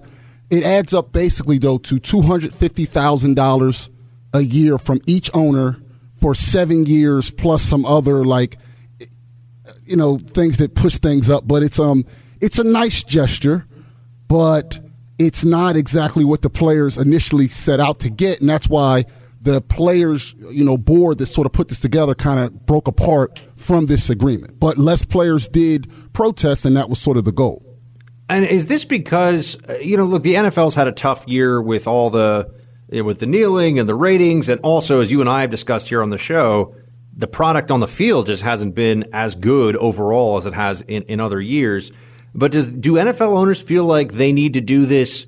In, in your opinion, Tyro, mostly to uh, bolster or maybe repair relations with players, or is it with also fan bases who may feel like what's going on with these owners and the way that they treat the players? I think it's um it, it's both. One, they again, and I and I know people might complain about why I bring up the NBA. The reason I bring up the NBA is when the Donald Sterling situation happened, where he said those racial slurs on tape, the players immediately felt like the owners and the league office cared about them. Therefore, when it came time to kneel, it was just a conversation, a memo, no rule, no, nothing. The NFL has spent their entire existence for at least the last 30 years trying to destroy the players' union and destroy the players' leverage. Therefore, when they go to negotiate with the players, they have absolutely no trust whatsoever. So, in order to, to persuade players to do things, they, they, just have there's just no trust between the two of them. And I think people there are a certain uh, section of fans who are sort of look at the players as labor and they look at themselves as labor because they don't run their own company where they work and they say you know what? Why are these billionaires because i mean people still realize a billion is a lot more than a million. And why are these billionaires beating up 32 billionaires beating up on players? There is a sentiment that's out there especially in the minority communities that they don't care at all about the players. I gotta say you know, i was down here i'm down here in new orleans still and so many people walking around the streets in in Saints jerseys. This is a town that loves its NFL team. Uh, but I, I, saw something that made its way to me, and you know I, I, don't get a chance usually to watch the games on Sunday, but I will see anything that crosses over into the realm of politics. Then, I'll, then I usually ask Tyrone, I'm like Tyrone, what happened with this? Uh, or, or, if there's something that's particularly newsworthy outside of just the, the sports aspect of it. And I saw this Gronkowski hit and people were all freaking out about it on Twitter. Uh, Gronkowski, I, I, saw this hit Tyrone. It seemed like the dirtiest thing I had seen in a football game in a very long time. Gronkowski is a Patriot, very, very well known, very prominent player. He got a one game suspension, gave the guy a concussion. Seems weird to me. Like, why wasn't it a more severe punishment given where the NFL is going with concussions and everything else? Because it was Gronkowski. It's yeah. very strange. Remember the hubbub with Cam Newton when he kind of was a had a sexist remark to the reporter, and then it turned out that the reporter had kind of racist things in her past, and that whole hubbub we, we talked oh, yeah. about before. Yeah. Well, people pointed out, like rightfully, there's about four or five different occasions where Gronk said things. Gronkowski, Gronk is his nickname, says things that were far more misogynist, and was just saying, "Oh, that's cute," and "Okay, toots," and stuff like that, literally. And they just laugh it off like, "Oh, that's just Gronk being Gronk." For some reason, Gronkowski, the fun-loving Gronkowski family and his brothers played in the league, and his other brother was recently on Shark Tank pushing a product at gyms. And this whole family is just this fun loving people who kind of get insulated a bit from pray from Uh, it's, it's like the it's like the Joe Biden effect for Gronkowski. Like every every over the line idiot thing that he does, it's like, hey, that's just Joe being Joe. Right, and because most players, it would have been a two game to three game suspension with the uh, feeling that once they appealed, they would reduce it to two or one. The fact that it was one right out the chute was solely because he's him and he's popular and he moves jerseys and he smiles. And that's it because there's actually no football reason for it. It was the dirtiest play by far this year. He gave a guy a concussion and he was angry because, and he wasn't even mad at the player, he was mad at the referees and took it out on the player. That's crazy. Yeah, if you, if you guys haven't seen it, by the way, the, the player's on the ground and Gronkowski just basically does like a, a running low clothesline to the pl- the back of the player's head. He's completely defenseless and can't see it. And then I saw one game suspension. I was like, uh, I feel like you get a one game suspension for like spitting on the field or something. It, it seemed like it was not enough. One, more last thing on that, real, real fast. Yeah, go ahead. Because of the, the way the NFL contracts are set, Gronkowski needed to hit certain plateaus in his contract. If he does serve the one game, he stands to lose $5.5 million. That's why I hope that the suspension holds up because a, a fine of $50,000 will not hurt him. $5.5 million because he can't hit the incentives in his contract, that really would hurt him. Okay, so that is actually a pretty big, at least financially speaking, that's a pretty big hit if they stay with it. Uh, No pun intended. Uh, real quick, Tyrone, I know we've got, got a couple of minutes before we got to get into uh, the next uh, series of stories here in the next segment, but uh, the Supreme Court's looking at betting and the federal prohibition at the federal level. I've never really understood why this is uh, in the government's purview to ban. I've always felt like, first of all, it's not banned; it's allowed in a whole bunch of places. I'm here in New Orleans. There are, there's a casino right near where I'm staying. Right? I mean, there are casinos. There's there's legalized gambling, and uh, lotteries are just legalized gambling, which disproportionately affect low income people. By the way, yep. So I, you know, I feel like this has got to go. I feel like people, th- this prohibition at the government level is not going to last. and and it's costing people money. What what happens is you you for a while there, the, it was the leagues who were pushing back, and the leagues, as we well know, have a lot of money, and they would pump it into politics and say, "Hey, senator, hey, blah blah blah, hey, governor, we don't want this because it'll tarnish our game." Well, now that there's now a hockey team in Las Vegas, there's soon to be a football team in Las Vegas. W- what are we doing here? They're, they're, they're, allowed to gamble on sports there. There's sports gambling in Delaware. We just don't have any big time teams there. It's just time to just do away with this. And there's there's revenue to be made, and we have to start recognizing that the world is changing and get out of the way and let this progress happen because people are still betting anyway. Let's not forget, it's not illegal to bet; it's illegal to book. And in a state like New Jersey, where I grew up and still live, there's been rampant gambling forever. For long, so you might as well let the government get their cut because otherwise it's going to still be through illegal means. Yeah, except in New Jersey, the guy doing some of the gambling outside of like Atlantic City, it's a guy named Tony who was like, "Hey, I'm uh, I'm handling all the different action here on the book, and you better pay up." You know, it, it helps organized crime. Right, and it's always and used to be and it used to be organized crime that paid that helped grease the skids to keep it illegal. With organized crime now taking a, a you know taking a big step backwards, I think it's just time. Let's just get I- this done. I think so too. I mean, it, it's just untenable the the restrictions with the exceptions with the restrictions. You can't keep it uh, can't keep it straight anymore. Tyrone, thank you, sir. Always great to have you uh, shed insight and wisdom on all all these things. Thank you. Um, and and uh, from the NFL side of it, I got to say, I'm you know, uh, I'm wondering how the league's going to come at all this next year when they they- they've got some PR work to do on a whole bunch of fronts. So we'll see how all that goes down. I want to share uh, all with all of you some of my adventures here in uh, in New Orleans. So we'll get into some of that. Also, some Team Buck speaks where we hear from you listening, um, and much more.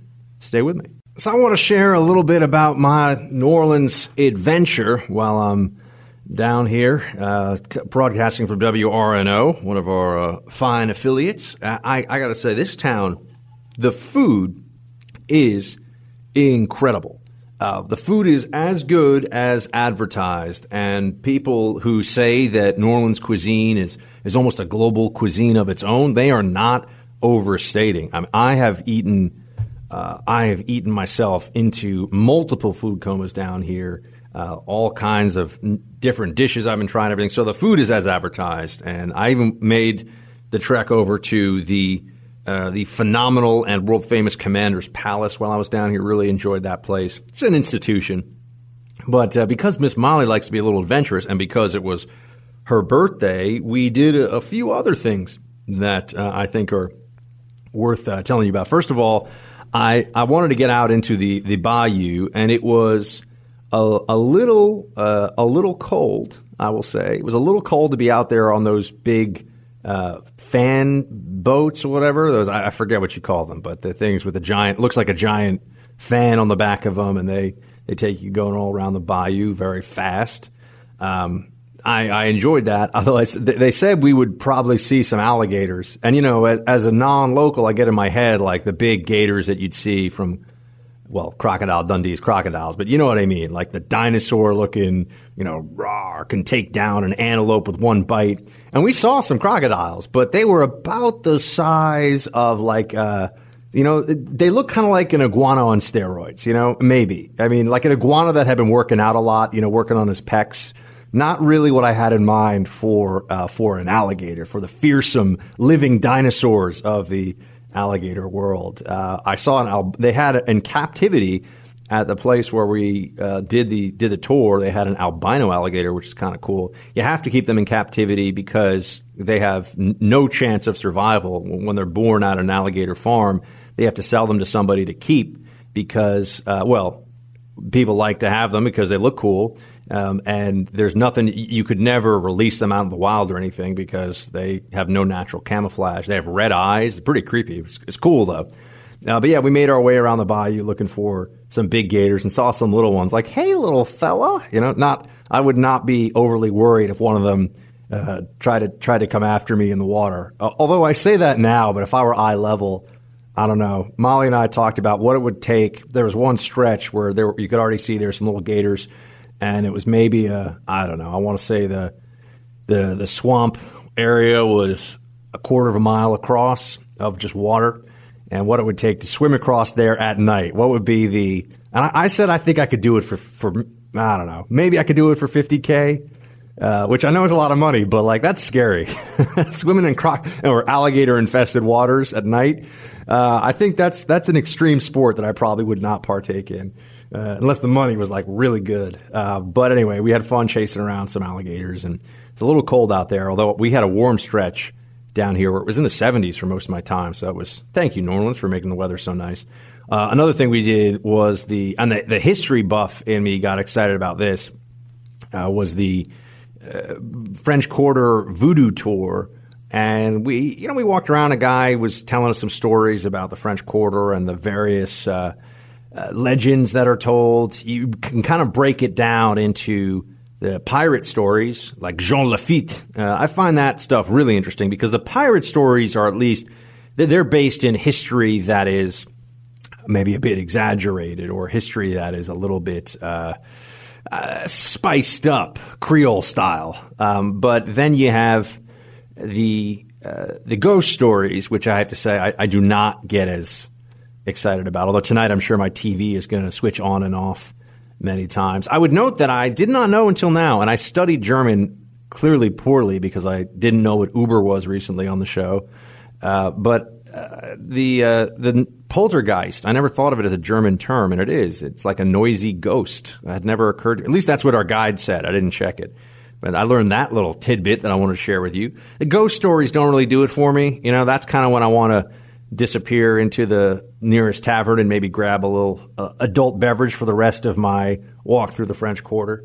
Uh, but uh, I did really enjoy the pirate stories and the the whole backstory of Louis, uh, well, New Orleans first as a French colony, and uh, and then the different uh, historical uh, evolutions that it went through as it changed hands and changed ownership, and such a fascinating merger of uh, of Caribbean, West African, uh, French, Spanish, and then American culture and and people all in one place. It's pretty incredible, and the voodoo aspect of it, I have to say, I'm I'm not superstitious, so uh, I say that though, and you can tell by the way I'm saying it that I kind sometimes I feel like I kind of am, uh, just because better to be on the safe side is my mentality, and the reason, for example, that I have such a tough time watching the uh, the movie The Exorcist is because as a Catholic, there's some resonance to that. And I, I met a priest once who was a very normal guy. I sat next to him at a dinner, and he told me that he was he was one of the Vatican's people for exorcisms, uh, which was a we didn't get into too much in the way of details, but that that stuck with me for a very long time.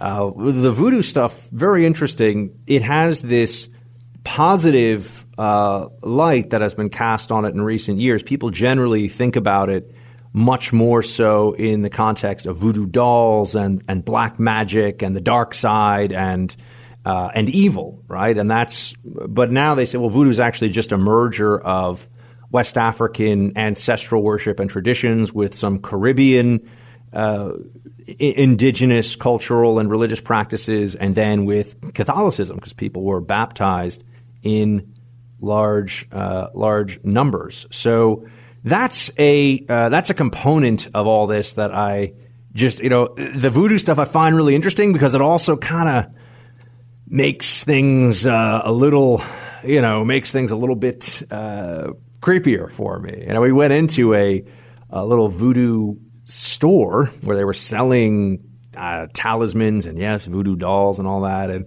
that that that history and that religious practice, it, it is uh, that was an int- that was a, a worthwhile and uh, uh, interesting component of, of our tour down here. Um, you know, I'm not a particularly late night guy or or a big drinker. I do enjoy a bit of you know tequila here and there, and I drink some wine, but uh, there was so much more to this place than the Mardi Gras Bourbon Street party scene. Not that there's anything wrong with that. It's just not really my jam. Uh, there's so much more to this place, and it was really fun to experience it. And look, one of the best parts about being a, uh, radio host on over 120 stations across the country is that I have a, a great reason to go and visit so many of the different uh, areas that play my show over the radio wave. So this was a really fun trip here in New Orleans, and uh, I want to just tell you about the World War II Museum on the other side of this, and some thoughts about how it made me think about a problem we face today, uh, and and then we'll do some Team Buck speaks. So. Uh, 844 900 2825, 844 900 Buck. Uh, if you want to call in, share some thoughts by all means. Also, official team buck at gmail.com. Tell me what you think about all this or anything else that comes to mind. We'll be back in just a few. So, team, I'm down here in New Orleans for the weekend. Love it down here, as I've been telling you, and uh, very much appreciate the folks here at WRNO hosting me on radio. Uh, but I, I just got to tell you that of all the activities and uh, and the fun I've been describing, and and this this experience down here, my, my first time in, in Louisiana, definitely not going to be my last. Uh, I'm I'm already looking forward to getting an opportunity where I might be able to uh, get back down here for some reason. So that's where I, I just want to say, though, that the World War II Museum, I'm not somebody who would generally advocate for going to a museum on your first visit in a place unless it was really special. Um, I, I actually tend to mock a little bit the impulse that we all have. I have it too of you go to certain countries and you, you have to go to the museum because if you don't, you know, it's like, oh, were you in Paris? You must go to the Louvre. Uh, because if you don't, then everyone's like, oh, well, you're just not uh, a cultured person, sir. Uh, so you feel like you have to go to some of these places because you, you know, yeah, you want to see it. But I'm not going to lie to you, especially if you go on a, a weekday. Like I remember my experience at the Louvre in Paris. I'm speaking of specifically, and and everyone's like, "Go see the Mona Lisa." I mean, I saw the Mona Lisa the way that you would see a postage stamp from 100 yards away on a wall because there were so many friggin' tourists everywhere jammed in shoulder to shoulder that I'm like, you know, this isn't exactly the awe-inspiring experience. Da Vinci's genius isn't exactly exuding from, you know, the other side of the room, which is like a football field away from me here. And I'm like, I think that's the Mona Lisa. It could have had a big bushy mustache and I wouldn't have been able to tell because I couldn't get anywhere near it. And often with either really celebrated exhibits or uh, something that's temporary, right? Something that comes into town and, and all of a sudden everyone has to go see it. That's the experience that you will have. But, you know, just going to New Museum cold, if you don't know what's in there, can be uh, a. Look, if you want to do it, of course, by all means, God bless. But I think that people feel an impulse to go to museums because there's a kind of social pressure on us. What do you mean you didn't go to the, you know, you didn't go to the the Uffizi Gallery in Florence? You, you didn't go to the, you know, name it, right? One of the great museums in the, in the world, whatever it may be. Uh, this World War II museum down here in New Orleans is is amazing. It is incredible. It is really, really well done, and it is also uh, one of these things where I know we all come into it with a degree of knowledge and that means that you can appreciate, I think, much more the experiential aspect of what the World War II Museum does. It's broken down, and there's a whole bunch of different exhibits. I spent a couple of hours uh, there, and I want to spend more. I got to tell you, Miss Molly ditched me, straight up ditched me. I'm like, honey, I've I've got to head into the radio studio soon. You want to come with me, and maybe you know you can. She's like, no, I'm going to stay here. I'm going to stay till closing. She's still there, I think, right now as we're on air. At least she's going to be closing it out here in a few minutes. Uh, and and I was like, wow, Miss Molly's really taken by this place too. She was just enraptured with uh, with these different exhibits. So I did the Pacific Theater first, and then the European Theater. And you go through, and they've got very detailed sets and actual. Uh, they've got videos playing that really bring you up to speed, and you walk through the timeline as you walk through the museum and the artifacts and the different the uniforms, the weapons. Of course, Miss Molly's making fun of me. I spent way too much time looking at the different weapons on display.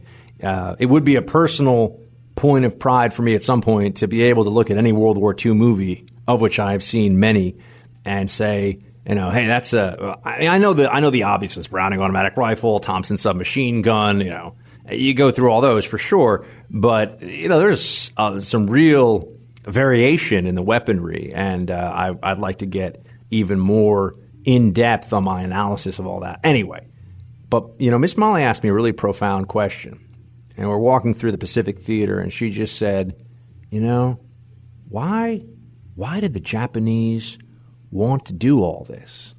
You know, why did this happen?" And I, I know that a lot of you are jumping out of your chair already with an answer to it, but when you think about it, we still don't really have enough of a historical perspective, I think, on just how evil Imperial Japan was. And given the similarities that I've told you about on this show between Kim Jong un and his regime and Hirohito's Japan, and remember, the Koreans, the North Koreans specifically borrowed ideology and origin story and all kinds of stuff about the regime for their own purposes. But what the Japanese did in the Philippines, in China, and Korea, the experiments on human beings, the biological warfare, and they were as evil as the Nazis, just different in how they did it. And they allied with the Nazis. So they're really an extension in many ways of the Nazi regime. And, and that came through today. And I think that that's something that the American people, we, we would be well, we'd be well advised to go and, and brush up on that part of it, the Pacific campaign and the evils of Hirohito's Japan because of the echoes to Kim Jong Un and North Korea today. You have to go to the World War II Museum if you're down here and you have the time. It is epic and well worth it. I can assure you of that. All right, team, we'll come back to some Team Buck Speaks in just a few. Stay with me. Okay, team, it's time for a little special New Orleans edition New Orleans, as, as I say it as a New Yorker, uh, of Team Buck Speaks. Before I, I, get into the message box here uh, on Facebook, uh, I just want to tell you a quick story. So I was in a, a, an Uber, which I rely on very much whenever I visit uh, different cities. I prefer not to have to deal with the hellish waits that sometimes accompany rental car company situations, right? You just – I've spent so many hours at the Avis budget Hertz desk in my life that anything I can do to avoid that now, I am uh, absolutely in favor of. So, uh, but back to what happened in the in the Uber. So I'm there and I'm talking to Molly. We're on our way to the French Quarter uh, here in uh, New Orleans, and the driver kind of does the. He looks up when we get in the car. I'm talking to Molly. And I can tell he's sort of looking looking at me in the rear view, and sure enough, he kind of goes, you know, I think I know. I think I know you from somewhere. And I said, Well, sir, if you listen to uh, WRNO New Orleans, uh, the radio station down here, uh, then you probably hear me. And he goes, yeah, yeah, and I think I think I saw you on Fox too. And I said, well, sir, uh, thank you so much. Great to meet you. And we had a very very nice chat. He was a very nice, uh, very nice gentleman, and it was just really cool to be down here and, and visiting in Louisiana. And sure enough, come up with. Uh, I'm not sure he would officially consider himself part of Team Buck, but we'll give him an honorary Team Buck membership just because he listens to the show and he met me and, and Miss Molly and gave us a nice ride down to the uh, the French Quarter here where we had a lot of fun. And I discovered a drink called a Hurricane, which is kind of like drinking sugar with alcohol mixed in. Uh, but but people like it, I will say. Um, so anyway, let me get into some of uh, the latest on Team Buck Speaks here because we haven't done it in a few days. Um, alrighty, we have uh, Kirk with the following Buck. I loved your book review on Friday as a devout Catholic. I love how your show is a political one, yet you fold in your faith from time to time. A perfect example is the Eucharist being the strength for Dracula in his physical and spiritual battle. I'm also impressed that even one of your books is G.K. Chesterton. Anything from him is heavy but more profound every time you read a tough passage. Your style as a radio talk show host is so unique, humble, and refreshing. Thank you, Kirk from Houston. Well, thank you, Kirk from Houston. It's very kind of you. And Chesterton is a heavy lift, but it is worth it. I am telling you, it is uh, it, there are profound insights in that author's uh, in that author's paragraphs. You should definitely go and uh, pick. And, you, and, by the way, if you have an e-reader of any kind, if you're somebody who has a Kindle or even if you just have the Kindle app for your smartphone, you can download. In many cases, some of the best books you can get are free, or they're maybe 99 cents uh, when they fall in the category of pre uh, uh, of pre copyright they're unless it's some company that's trying to make money off of like the scholastic book side of things, you can usually download them for free. Um, anyway, there's that. Uh, we have Matt writing in with the following. Buck, you've spoken about Geronimo a couple of times now, and I'd like to share a family story with you. My maternal grandparents and great grandparents lived on the Navajo reservation from the late 1800s until the 1950s. They ran a trading post in Shiprock, New Mexico. My grandmother tells the story of when she was very young, Geronimo and his band rode up to their home and demanded food. My great grandmother had hidden her children. My grandmother was hidden in the bottom drawer of a chest of drawers. At the time, they had very little food, so my great grandmother stood her ground and required Geronimo and his men to do work in exchange for food. He agreed and she fed them. For several years after that, whenever Geronimo traveled through the area, he would stop by their home and leave game, sometimes a deer, turkey, or antelope, in payment for her generosity. My mom still has that chest of drawers and relates the story to her grandchildren. Hope you enjoyed this. Thanks for always being the voice of reason in this insanely confusing political world. As always, Shields High. Well, Matt, uh, Shields High to you. Great story. Very, very cool. Interesting stuff. This audience is the most wonderful collection of uh, brilliant and kind-hearted patriots. It's a it is a special privilege to get a chance to speak to you day in and day out, Monday through Friday, my friends. Uh, let's get into Adam here. Writes in with the following. You know, I get so into the Team Buck speaks that sometimes I forget how long I'm going here. I have to keep an eye on the clock. And if you want to be a part of this, if you want to write in it's just facebook.com slash Buck Sexton. All right, Adam, with the following. You talked about being a dad last weekend. As a dad, I can say that nothing prepared uh, prepared me for the first time I saw my son. The sleep deprivation until the child can sleep through the night. Fatherhood will test you in ways you could never imagine. But I can't think of a more rewarding pursuit. But don't enter it lightly once the child arrives. Be prepared to be second fiddle to the child's needs. Well, Adam, I hear you absolutely on that one, and uh, look forward to the day, hopefully sooner rather than later, that I will uh, follow in the footsteps of so many others listening to the show, including yourself, in daddom. Already, unfortunately, working a little too hard on the dad bod after this New Orleans experience. I don't know what it is, but when they, they mix in grits and hot sauce and other sauces and put seafood in there, I just eat a lot of it. I it's a there's some they're putting something in there they're not telling me because I just keep eating it. I turn to Molly and I say, honey, I think uh, I think my belly's full. Uh, I think I, and then all of a sudden, nom nom nom nom. I'm just chowing down on you know, whatever it is. I even had turtle soup when I was down here, something that was a first for me, and uh, I have to say I really uh, went after it. So.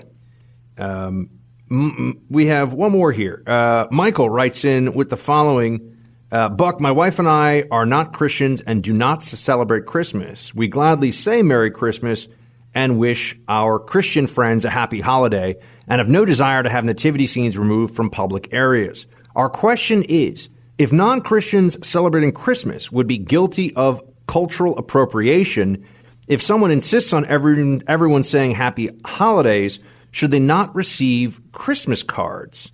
Uh, should those who demand nativity scenes be removed go to work on December 25th? Should those who demand we all follow their godless dictates be required to do as they say?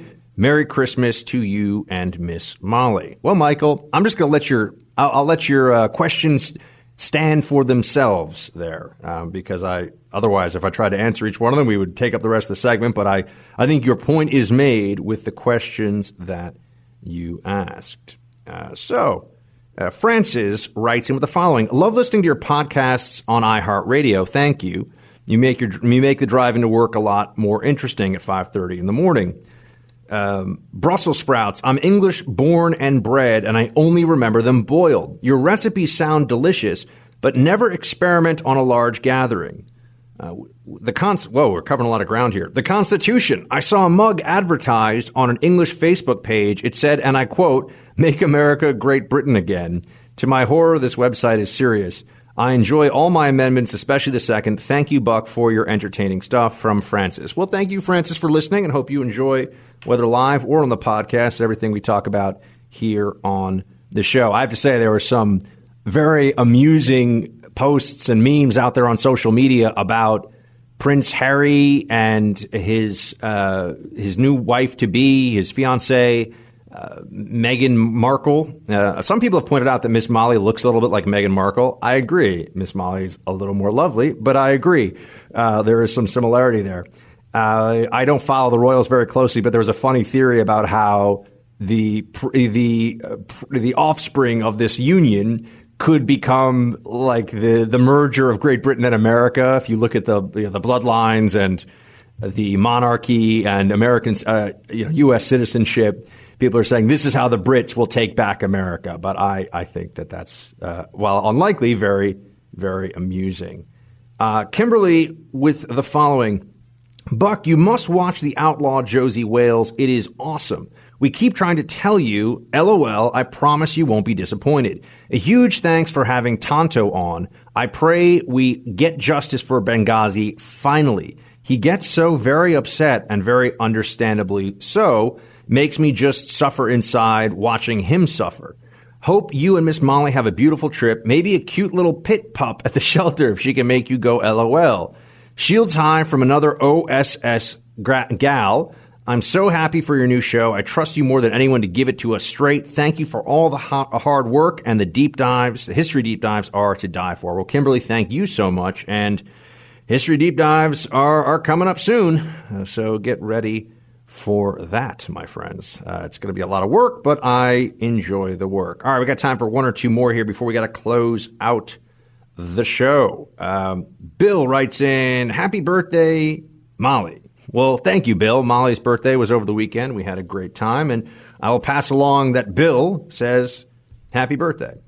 Uh, what else do we have here? Um, Brian writes in uh, with the following Listen to this morning uh, of rebroadcast of Friday's show.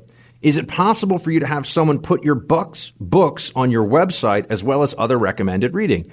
You know, Brian, that's a great idea. I'll work on that. I just you know, I don't want to be one of these guys who has all these ideas and doesn't execute. I, I need to get these ideas done, and uh, I am getting them done, and I will make sure that we uh, continue to.